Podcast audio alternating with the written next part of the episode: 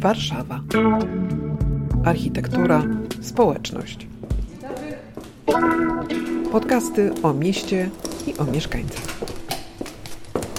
Proszę spojrzeć na nasz. Znajdujemy się w głównym holu Warszawskiego Szpitala dla Dzieci, w miejscu wyjątkowym, najbardziej reprezentacyjnym, który nijak nie przypomina wnętrz szpitala. Z jednej strony to się może wydawać takie trochę kuriozalne, że tutaj połączenie pałacu ze szpitalem, ale z drugiej strony przez przypadek usłyszałam, jak rozmawiała o tym dziecko i dziewczynka. I dla niej to było takie nobilitujące, bo ona nie przyjechała do szpitala, ona przyjechała do pałacu.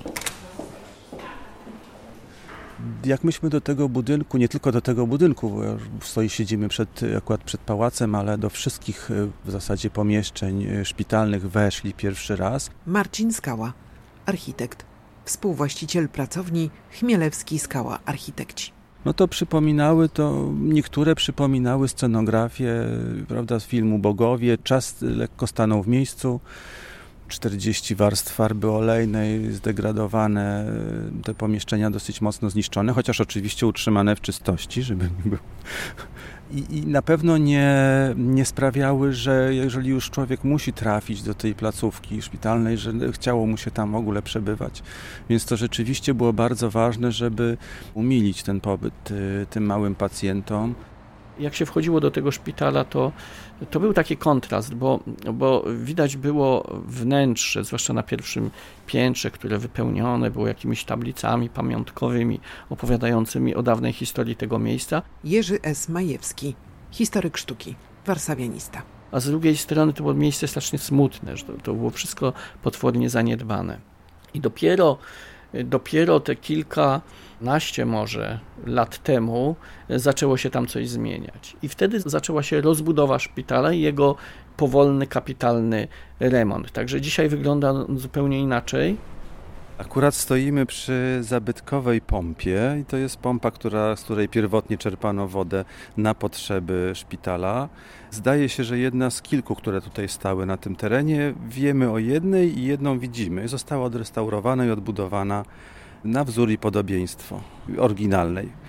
Z zachowanych elementów, no to mieliśmy pierwotnie część tej kolumny, została dorobiona podbudowa i zwieńczenie i oto zdobi ze szpitalem, czy też szpitalikiem dziecięcym przy ulicy Kopernika jest tak, że dla tych, którzy mają dzieci i, i, mieszkali kiedyś w śródmieściu, jest on na pewno znany, bo to jest takie miejsce często pierwszej pomocy.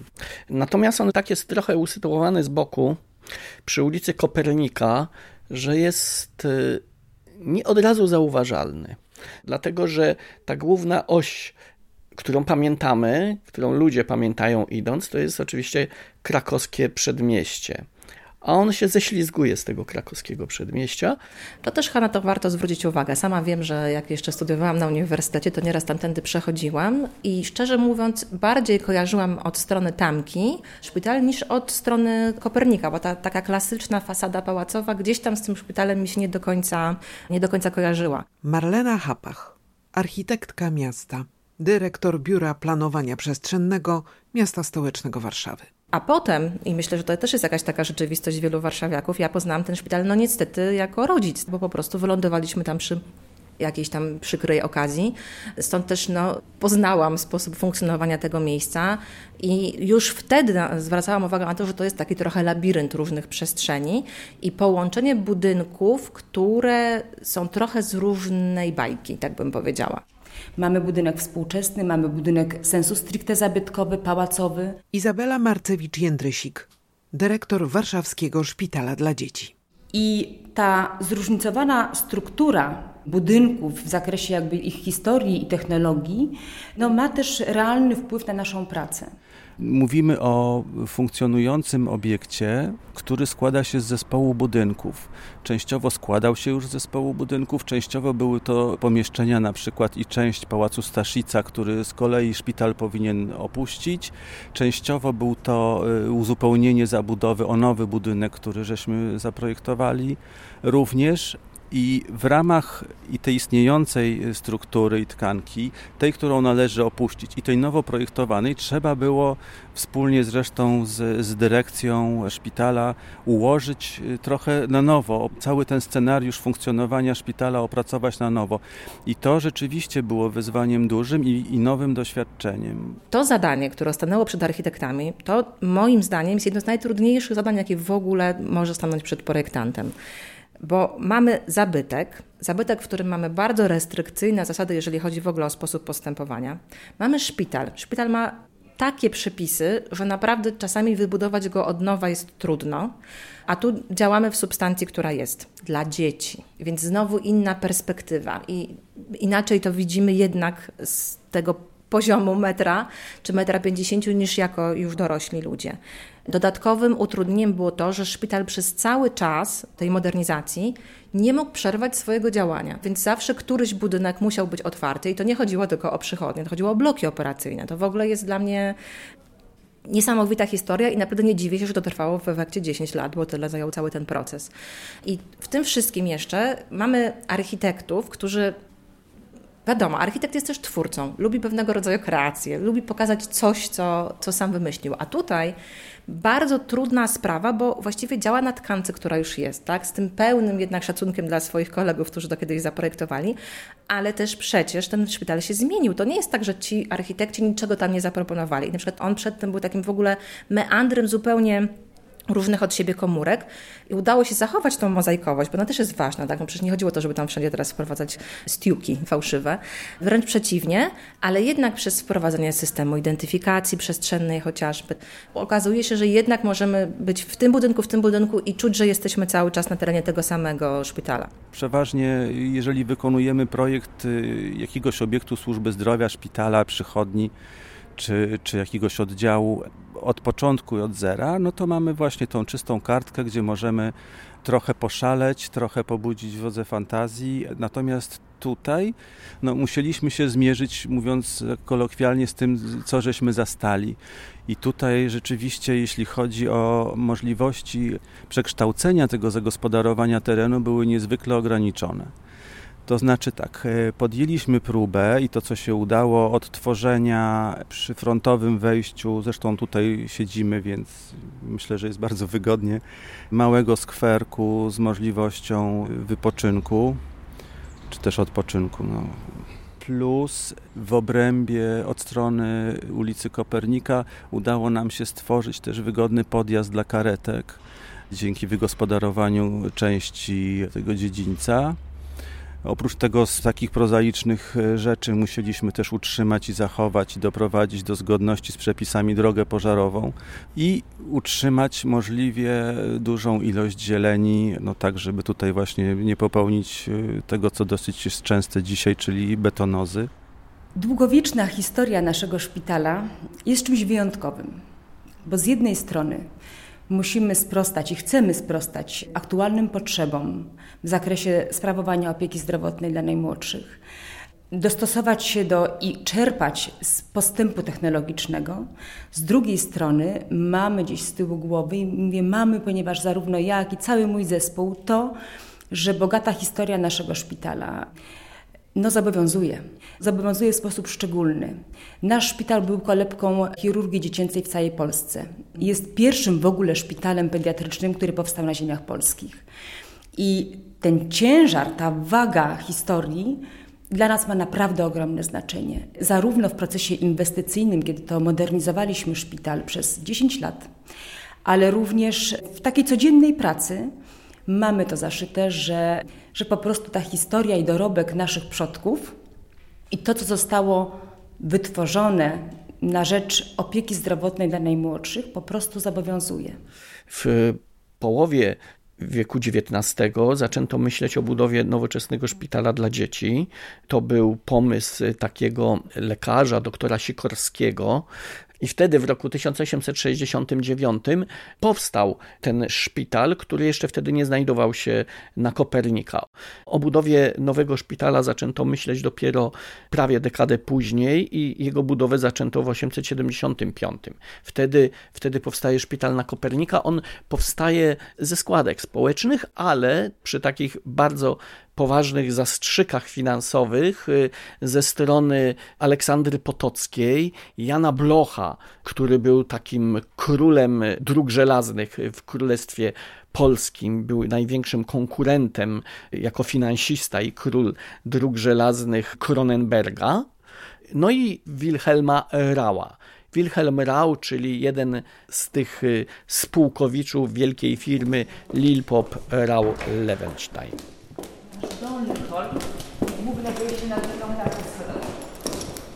Po prawej, lewej stronie, jak i w centralnej części są przepiękne epitafia marmurowe upamiętniające darczyńców, którzy finansowali leczenie dzieci, bo należy wspomnieć, że w początkach działalności szpitala szpital miał charakter filantropijny. Był założony dzięki staraniom Antoniego Sikorskiego, doskonałego pediatry, który widział potrzebę wyodrębnienia opieki zdrowotnej na rzecz dzieci w XIX wieku, coś czego dotychczas nie było. I z racji tego, że no nie było jej ani doświadczeń, ani historii, więc y, Antoni Sikorski po prostu stworzył prywatną lecznicę. I te osoby widniejące właśnie w tych przepięknych marmurowych tablicach były fundatorami leczenia.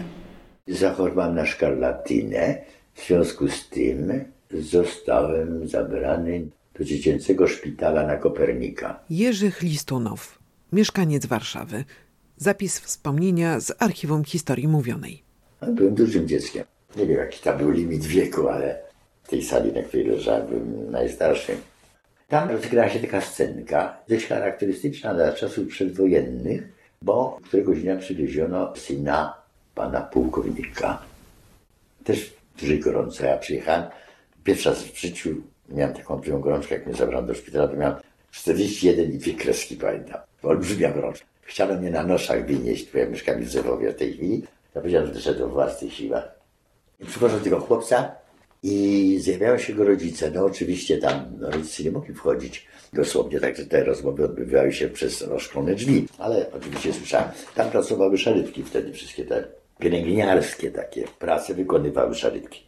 I jest taka rozmowa stąd przełożona tych szarytek przychodzą ci rodzice i mówią do niej, że my się nie zgadzamy, żeby nasze dziecko leżało z dziećmi w suterenie.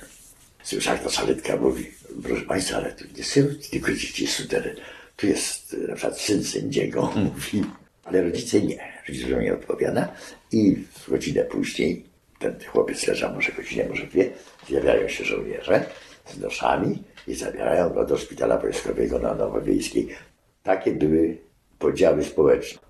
Najstarsza część e, szpitala, myślę, że to był jeden z tych najtrudniejszych elementów, no bo jednak zupełnie inaczej 150 lat temu podchodziło się do kwestii opieki, opieki zdrowotnej. Układ tego szpitala był taki bardzo, powiedziałabym, tradycyjny, czyli że jest jeden korytarz, który szedł wzdłuż elewacji i wchodziło się do takich dużych, głębokich, głębokich sal, gdzie leżało naraz wielu pacjentów. I architekci przenieśli ten trakt bliżej środka, także z jednej strony zmieściły się gabinety, a z drugiej strony są sale, które są dużo mniejsze. Także tam już w tej chwili przybywa dwóch, trzech pacjentów, znacznie bardziej takich takich intymnych warunkach. Więc jak gdyby, no, jeżeli chodzi w ogóle o zasadę funkcjonowania tego budynku, ona została zmieniona. Budynek przetrwał okupację, przetrwał wojnę, w zasadzie w stanie, jeżeli chodzi o mury i dach, nienaruszonym. Natomiast y, już późniejsze działania w latach 50. i późniejszych, kiedy dokonywano bieżących remontów i tak kawałek po kawałku to, co odpadało, to odpadło i się to po prostu załatało jak leci, czyli zostało to, cała ta elewacja była obrana z tego detalu chociażby. No to to właśnie spowodowało, że trudno też było mieć jakiś punkt odniesienia.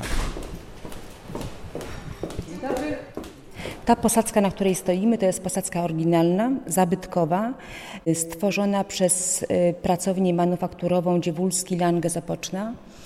Na etapie budowy, kiedy zdjęliśmy boczne powierzchnie posadzki, które okalały ten przepiękny dywan ceramiczny, okazało się, że podbudowa pod tą mozaiką jest tak licha, że zaczęła się nam zapadać, więc po prostu plasterkami to było zdejmowane, poddawane renowacji i kilka elementów, kilka tych kosteczek zostało dorobionych, bo były po prostu luki zabetonowane zwyczajnie. Te mury, które okalają po prawej i lewej stronie hol dolny, były tak spękane, że były, one były całe klamrowane, e, były szyte klamrami, kotwami, bo się po prostu cały mur rozpadał. Główna klatka schodowa została też odtworzona, pokryta białym marmurem. Te schody były bardzo zniszczone, one były w betonie, można powiedzieć, całe. Czy tralki żeliwne które miały no, naprawdę bardzo wiele warstw farb olejnych, które zostały nagromadzone przez lata, zostały odseparowane te stare warstwy, no i przywrócony pierwotny kształt tych tralek. W zasadzie to była nasza pierwsza praca przy tak dużym temacie, gdzie trzeba było na stałe współpracować i z biurem konserwatora zabytków, i z samymi konserwatorami. I to było też ciągle, ciągłe dogrywanie jakichś, e, jakichś drobnych elementów, detali, balustrady, na którą patrzymy, czy innych e, elementów we wnętrzach, czy na przykład e, bardzo ciekawym doświadczeniem było odtworzenie, widać trochę, tak, figury Chrystusa Dobrego Pasterza, która wiemy, że była, bo mamy ją na zdjęciach przedwojennych. Ale po wojnie, o tym pisze Marek Kwiatkowski w jednej ze swoich książek, pisze, że jak szedł, zobaczył, że zwalają tą figurę Chrystusa. On tam zadawał pytanie, to kazali mu milczeć i nie pytać, po prostu ją zrzucili i została zniszczona. Nie było w zasadzie na czym się wzorować, jedynie mieliśmy sylwetkę i wiedzieliśmy, że to jest Chrystus, dobry pasterz. No i później, później było przy współpracy z rzeźbiarzem, szukaliśmy, odtwarzaliśmy te elementy, czy wazy, znicze, na które patrzymy, no to też tego nie było wszystkiego i gdzieś to było takie właśnie dłubanie, a może taka proporcja, no nie, wydaje mi się, że to było troszkę mniejsze, nie, no to chyba trochę szerzej, to było jakoś, to, i to niesamowite rzeczywiście, dużo cierpliwości i, i, i dużo pokory przy pracy. Z panem Marcinem Skałą miałam wyjątkową relację, muszę powiedzieć. Nigdy się nie pokłóciliśmy.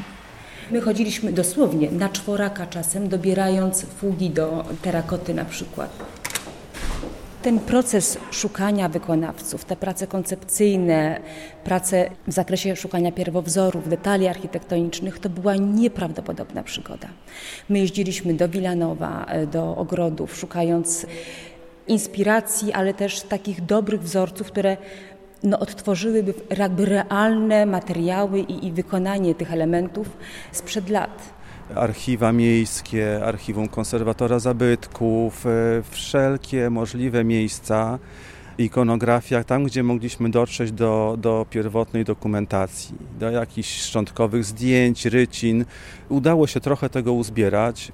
Na szczęście jesteśmy w rejonie kościoła Świętego Krzyża i wiele zdjęć nawet z czasów okupacji akurat było wykonywanych w tym rejonie i gdzieś w tle ten budynek przeważnie majaczył. Mało mamy tej dokumentacji pokazującej detal albo gdzieś na zbliżeniach, ale można było jednak wywnioskować z tych, z tych materiałów zgromadzonych pierwotnie jak wyglądały te fasady, fasady tego budynku.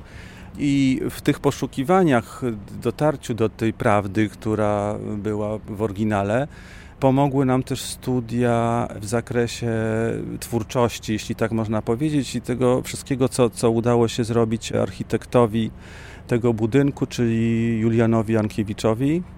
Zresztą swego czasu były naczelny budowniczy Warszawy. On jest autorem tego projektu wraz z zespołem i na podstawie analizy innych jego budynków, budynek Towarzystwa Kredytowego w Warszawie, w Lublinie gimnazjum, też Towarzystwo Kredytowe, w Puławach kilka obiektów i na podstawie zdjęć innych obiektów zrealizowanych przez tego architekta też nam się udało uchwycić te elementy, których nam brakowało, typu opaski okienne, sposób y, wykonywania tych teł, y, innych zwieńczeń. Są takie miejsca, jak ten hol taki charakterystyczny, jest dawna kaplica, która w tej chwili pełni takie właściwie miejsce zabaw, ale też są takie kubiki zrobione w środku, gdzie można się spotkać, nie wiem, z psychologiem na przykład. No, to są takie miejsca, które z kolei zostały potraktowane z taką absolutną pieczołowitością, z zachowaniem posadzki, właśnie z odnowieniem tych stiuków. To nie było możliwe w tych częściach medycznych, no bo tam chociażby mamy przepis dotyczący bezpieczeństwa posadzki antypoślizgowej, posadzki, która nie absorbuje zarazków, ale przez to pozostawienie tych takich, powiedziałabym, enklaw, gdzieś tam ten charakter historyczny też udało się, udało się zachować. No i dodano jedno piętro, też funkcjonalne, na poddaszu, który, co prawda nie jest to wysokie piętro, w związku z tym już tam się nie znalazły sale dla pacjentów, no ale udało się uwolnić niższe piętra od tych funkcji, od tych funkcji administracyjnych które w szpitalu są niezbędne, a o których się często po prostu gdzieś tam jednak w takim prostym myśleniu o szpitalu zapomina. Doszliśmy do takiego momentu, układając na nowo funkcje w poszczególnych budynkach, realizowanych poszczególnie latami, brakowało nam miejsca, sensownego, wygodnego miejsca na zorganizowanie bloku operacyjnego. Oczywiście, gdybyśmy musieli, no gdzieś, że tak powiem, pewnie no, trzeba byłoby go wcisnąć. Natomiast nadarzyła się okazja, była taka możliwość. Y, pani dyrektor y, wpadła na pomysł i zaproponowała, że a może byśmy spróbowali jednak coś dostawić. Stąd właśnie tutaj powstał nowy obiekt w 2015 roku, oddany nowy budynek zwany budynkiem C. I tam, i wcale nie w kondygnacjach nadziemnych, tylko w kondygnacji podziemnej, e, został zlokalizowany blok operacyjny. No teraz właśnie, właśnie po nim depczemy. Właśnie żeśmy się przeszli. Zlokalizowany w zasadzie pod, y, pod większością tej części dziedzińca, na której stoimy. Dwie sale operacyjne, zespół pomieszczeń towarzyszących i skomunikowany jest z głównym pawilonem, czyli z, z pałacem, dźwigiem osobowym, z budynkiem od strony ulicy Świętokrzyskiej, tunelem podziemnym, więc jest jakby pełna komunikacja, oczywiście dostosowana do potrzeby transportu chorych i osób niepełnosprawnych. Warszawski Szpital dla Dzieci działa w sposób ciągły, nieprzerwany przez 7 dni w tygodniu, pełniąc ostry dyżur medyczny, zarówno w zakresie schorzeń ogólnopediatrycznych, jak i schorzeń chirurgicznych, ortopedycznych, urazowych. Jesteśmy szpitalem, który bardzo dba o to, żeby zapewnić kompleksową opiekę medyczną. W związku z tym, obok działalności sensu stricte szpitalnej, oferujemy również świadczenia z zakresu rehabilitacji ambulatoryjnej opieki zdrowotnej, ale również w zakresie dbałości o zdrowie psychiczne najmłodszych. Psychiatria jest bardzo ważnym tematem, bo w obecnych czasach, szczególnie pandemia, i o tym się głośno mówi, niestety przysłużyła się do tego, że tych problemów. Hmm, Właśnie w zakresie zdrowia psychicznego jest bardzo dużo, jest bardzo dużo kryzysów i, i dzieci młodzież trafiają do nas z różnymi problemami, z różnymi zaburzeniami, lękami. Także rzeczywiście uznaliśmy, że ten obszar godny jest, że tak powiem, pochylenia się nad nim i zaoferowania najmłodszym opieki w tym zakresie. Ach, nowy budynek, nowe skrzydło, przed którym stoimy, jest, jest na malutkiej działce Możliwość lokalizowania tego budynku znowu poprzedzona była dość głębokimi analizami, również materiałów archiwalnych. Jeszcze do tego sięgniemy też i to mogę zaprezentować, bo mam fragment, co jest ważne i co nam bardzo pomogło. Plan Inleya. Budynek pałacowy Pałac Staszica jeszcze bez e, poszerzenia, bez tego odgiętego skrzydła, w tej chwili to, to przejście tutaj jest dużo węższe. I to, co nam pomogło w podjęciu decyzji, że nie robimy jakby krzywdy temu miejscu, miastu w postaci dodatkowej, tej dosyć no, jednak intensywnej zabudowy, to jest fakt, że już na planach Lindleya w tym miejscu dokładnie mieściła się i była zlokalizowana oficyna która tutaj też pełniła funkcje uzupełniające dla samego tego szpitala. Później jakby w późniejszych planach, mapach w ogóle nie było po niej śladu, a już tym bardziej po całej zawierusze wojennej, więc to był nasz punkt zaczepienia. I to był taki pierwszy impuls, że, że robimy coś fajnego i być może rzeczywiście to się uda. No, bo później zaczęły się prace nad skalą tego obiektu, nad tym, jak go tutaj rzeczywiście wpisać, żeby on się jakoś fajnie zamykał i dobrze czytał od strony ulicy Kopernika, w osi Bartoszewicza, żeby gdzieś nawiązywał do tych modernistycznej zabudowy, którą jesteśmy otoczeni, no ale znowu też, żeby nie był przaśny. No i to jest cały proces, który tutaj się odbył. Przy okazji, oczywiście, jak to zwykle, no, zależało nam na tym, żeby mimo wszystko z tej działki, którą dysponujemy, bardzo niewielkiej, to jest około 400 metrów w zabudowie, wycisnąć jak najwięcej, no bo tu znowu funkcja odgrywa ogromną rolę i tu każde pomieszczenie no, musi znaleźć swoje miejsce. Więc zespół tych, tych analiz i to co to no, sprawiło, że została wypracowana taka bryła. Tu stoimy przed elewacją akurat całą szklaną, to jest też warunek, ale też i nasz e, jakiś pomysł na, na to, żeby, żeby z kolei styk tej nowej bryły z budynkiem pałacowym, z budynkiem zabytkowym nie był tak agresywny. Została stworzona fasada szklana w kolorze czarnym, w której odbija się fasada pałacu co oznacza, że idąc od strony pomnika Kopernika, czy od strony Nowego Światu, krakowskiego przedmieścia, w zasadzie jak patrzymy z daleka na panoramę szpitala, no to, no to mamy odbicie tej fasady w, w nowej szklanej fasadzie i generalnie nic nam nie zaburza tego odbioru. Obiekt, który no ma te swoje lata, tak? Y, masz swoją historię i taką powiedziałabym lokalną tożsamość, tak? No przecież tam często jak się nawet ktoś z kimś umawia, to umawia się koło szpitala I, i jakby zaczyna istnieć zupełnie na nowo i przestaje się takim okazywać budynkiem, który tam jest, bo jest i, i trwa, tylko jeszcze wprowadza zupełnie, zupełnie nową jakość. No ja muszę powiedzieć, że właśnie ta fasada od strony Kopernika, to mnie zdziwiło. Jak, jak ją zobaczyłam po tej odnowie, ona tak też trochę świeci tam, bo jest taka jasna, tak, ale nagle się okazało, że tam są te jakieś wazy, jakieś e, figurki.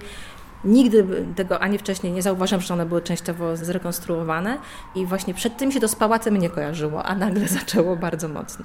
Podjęliśmy decyzję o otwarciu części przestrzeni do użytku publicznego, czyli z wyburzeniu muru i zorganizowaniu w tym miejscu, urządzeniu małego skweru, no to też się pojawił taki pretekst, no to, to usiądę na tej ławce i co ja widzę? No widzę tutaj, prawda, starą, inną zabudowę, ale może ten nasz budynek też mógłby być jakoś tam ciekawy w tym miejscu. No i tak zaczęły się te rozważania od tego, może jakoś oświetlimy to miejsce w fajny sposób, a może no coś tutaj, może jakimś innym elementem zagramy. Gdzieś to mi się urodziło właśnie w głowie, żeby może stworzyć galerię. Znaczy galerię. Chcieliśmy coś, żeby każdy, kto przechodzi obok, mógł na czymś zawiesić oko. No i właśnie powstał pomysł stworzenia galerii. No i jak on zaczął już ewoluować, no to doszliśmy do tego, że można by było to wykonać techniką trwałą. Jak technika trwała, no to beton. Jak beton architektoniczny, no to w nim można by było tak, no albo coś na niego nanieść, albo wyżłobić. No i tak metodą też trochę prób i błędów i również metodą doświadczalną stanęło na tym, że może to być właśnie galeria, która przypomina wyryte patykiem rysunki. Skoro rysunki, no to skorzystamy bo mamy pod ręką mnóstwo dzieci, więc skorzystamy z pomocy dzieci i małych pacjentów szpitala i ogłosiliśmy, no można powiedzieć coś na zasadzie konkursu, a raczej właśnie dla chętnych e, możliwość e, zaistnienia na elewacji, mam nadzieję, powsze czasy. Wybraliśmy z tych z prac, które zostały wykonane powiedzmy około 40 jakieś 25, chyba może troszeczkę więcej jest tych prac w tej chwili wisi. Rysunki zostały podpisane imieniem i wiekiem dziecka i rozmieszczone właśnie na tej e, nodze naszego budynku. No i rzeczywiście czasem jak przejeżdżam, to widzę, że jest spore zaciekawienie przechodniów. Musimy tutaj zrobić miejsce dla samochodu wyjeżdżającego. No, mało Pani kierownik jest. e, rehabilitacji dziennej narządu ruchu, której też urządziliśmy ten oto budynek, stąd to machanie był. Przyznaję, że po zakończonej modernizacji komfort pracy jest y, naprawdę bardzo wysoki. Pomimo tego, że działalność oddziału chirurgii ortopedii mieści się w zabytkowym, pałacowym budynku, to my na co dzień nie odczuwamy ciężaru tego zabytku. Proces modernizacji dostosował w 100% budynek do współczesnej medycyny. Myślę, taki mam też odzew ze strony pacjentów i ich opiekunów, że komfort pobytu jest naprawdę bardzo wysoki, ale też ten komfort pobytu przekłada się na komfort pracy mojego zespołu. My czujemy się trochę właśnie jak w domu, trochę jak w pałacu, a jednocześnie mając do czynienia z no, bardzo nowoczesną medycyną w zakresie urządzeń medycznych, czy też logistyki pracy zdrapując tą farbę ze ścian, odkrywając posadzki, zdejmując jakieś tam warstwy stropowe, dokopując się do, do oryginalnych stropów drewnianych. To wszystko właśnie uczyło takiej pokory i można było w międzyczasie 150 razy pójść na skróty. lub rzeczywiście poświęcić z tego czasu więcej, tak żeby mieć pełną satysfakcję i zdawać sobie sprawę z tego, że zrobiło się, że w zasadzie więcej nie mogłem. I dziś jak tak patrzę na tą elewację czy na wnętrza, to naprawdę mam poczucie, że nie poszliśmy nigdzie na skróty, że e, to, co mogło być do, do odbudowania, do odrestaurowania, do odtworzenia, że to wszystko zostało zrobione najlepiej jak potrafiliśmy. Warszawa. Architektura, społeczność. Podcasty o mieście i o mieszkańcach. Premiera w każdy przedostatni wtorek miesiąca.